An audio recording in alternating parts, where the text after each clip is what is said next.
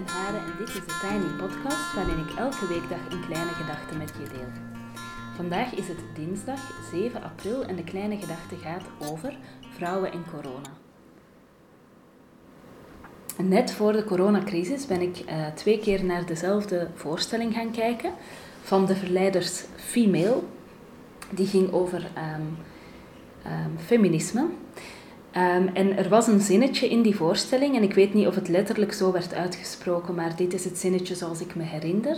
Er was een zinnetje dat mij echt heel erg heeft geraakt en mij ook echt bijgebleven is. En het zinnetje was: Luister je niet omdat ik zo hard roep, of roep ik zo luid omdat jij niet luistert? Ik roep luid. Als kind had ik een hekel aan luid roepen en daar moest ik echt van huilen als mensen dat deden. Tot een eind in mijn puberteit heb ik de luide roepers veroordeeld.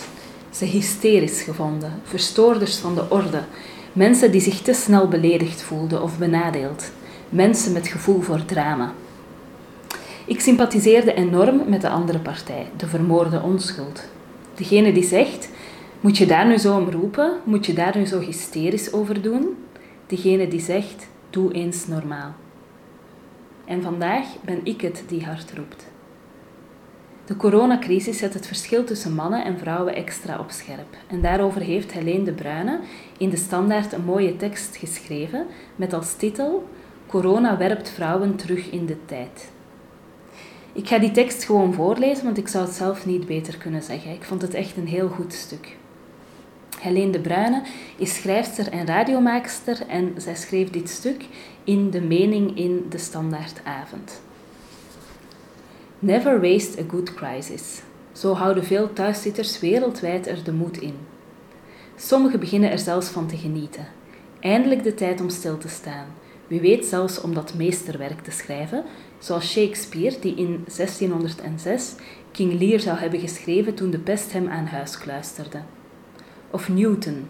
Die isoleerde zich in 1666 van de pestleiders en bedacht de theorie van de zwaartekracht.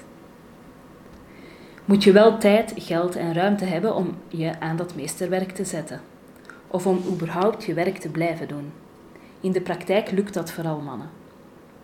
Die Atlantic somde op hoe quarantaine tijdens eerdere epidemieën de verhoudingen tussen de seksen uitvergroot. Het tijdschrift baseerde zich op onderzoek over de maatschappelijke gevolgen van ebola, zika, SARS en de varkensgriep. Blijkt dat de job van vrouwen al snel geen prioriteit meer is. Iemand moet toch op de kinderen letten nu alles dicht is. Dat zijn rationele, vrije keuzes die je als koppel samen maakt. Maar die keuzes worden ook gestuurd door de economische realiteit. Vrouwen werken vaker deeltijds. In de beroepen waar zij voor kiezen, verdienen ze minder. En zelfs als ze voltijds werken, blijkt uit onderzoek, besteden zij alsnog meer uren, veel meer uren aan de kinderen en het huishouden. Ook ik zie om me heen vooral moeders die hun kinderen een gevoel van normaliteit en onderwijs proberen te bieden. De Skype-meetings zijn voor tussendoor. Newton had vast geen kinderen die door zijn huis renden. En dat lijken misschien luxe problemen wanneer mensen sterven aan een virus.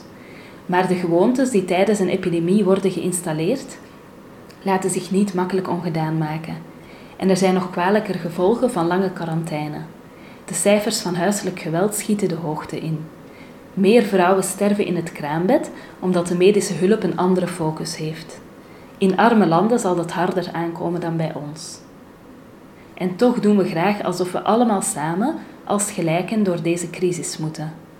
Lekker verbindend witte lakens door het raam hangen voor de hulpverleners terwijl we ons ook de vraag kunnen stellen waarom mensen in de verpleging, een erg vervrouwelijkt beroep, een relatief mager loon krijgen voor zo'n zwaar werk. De strijd tegen het virus is geen gelijkmaker, maar vergroot sluimerende maatschappelijke ongelijkheden enorm uit. Inkomensongelijkheid, maar ook de verschillen tussen de seksen. Mijn partner en ik verdelen de zorg over ons kind gelijk. Het ziet er niet naar uit dat een van ons beiden in de komende weken een meesterwerk zal afleveren tot daar de tekst van uh, Helene de Bruyne. En ik wil haar daar echt ontzettend voor bedanken. En de standaard ook natuurlijk om het te publiceren. En nu terug naar mijn eigen verhaal. Ehm, En daarbij moet ik misschien vertellen dat ik uh, een partner heb die Pieter heet en vier kinderen. Um, en ik ga een stukje van mijn eigen verhaal ook uh, vertellen. Mijn partner verdient meer geld dan ik, veel meer. Het is dus logischer dat ik de zorg voor de kinderen opneem, zodat hij zijn werktijd kan nemen. Alleen houden we daarmee het verschil in stand. Want als ik geen werktijd heb, kan ik natuurlijk ook niet veel verdienen. Vroeger zat daar een buffer tussen, de oppas en de babysit. En nu gaat elk uur dat hij werkt ten koste van mij, en omgekeerd gaat elk uur dat ik werk ten koste van hem. Want er moet dus altijd iemand van ons bij de kinderen zijn. En hij heeft daar een zekere voorrang in. En dat is logisch, want hij kan de rekeningen betalen en ik niet. En dat ik de rekeningen niet kan betalen, komt door veel dingen. Ik ben zelfstandige, net gestart en het is coronacrisis um, en dat beperkt natuurlijk mijn inkomen. Maar we kunnen ook verder teruggaan. Ik heb ontslag genomen in mijn vaste baan en ik ben als zelfstandige gestart, omdat ik de zorg voor de kinderen niet goed kon combineren met de eisen van mijn baan, zelfs met het inzetten van een oppas die echt meer verdiende dan ik.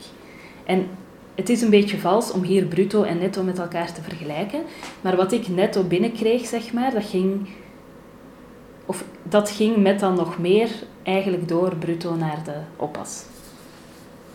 Verder terug.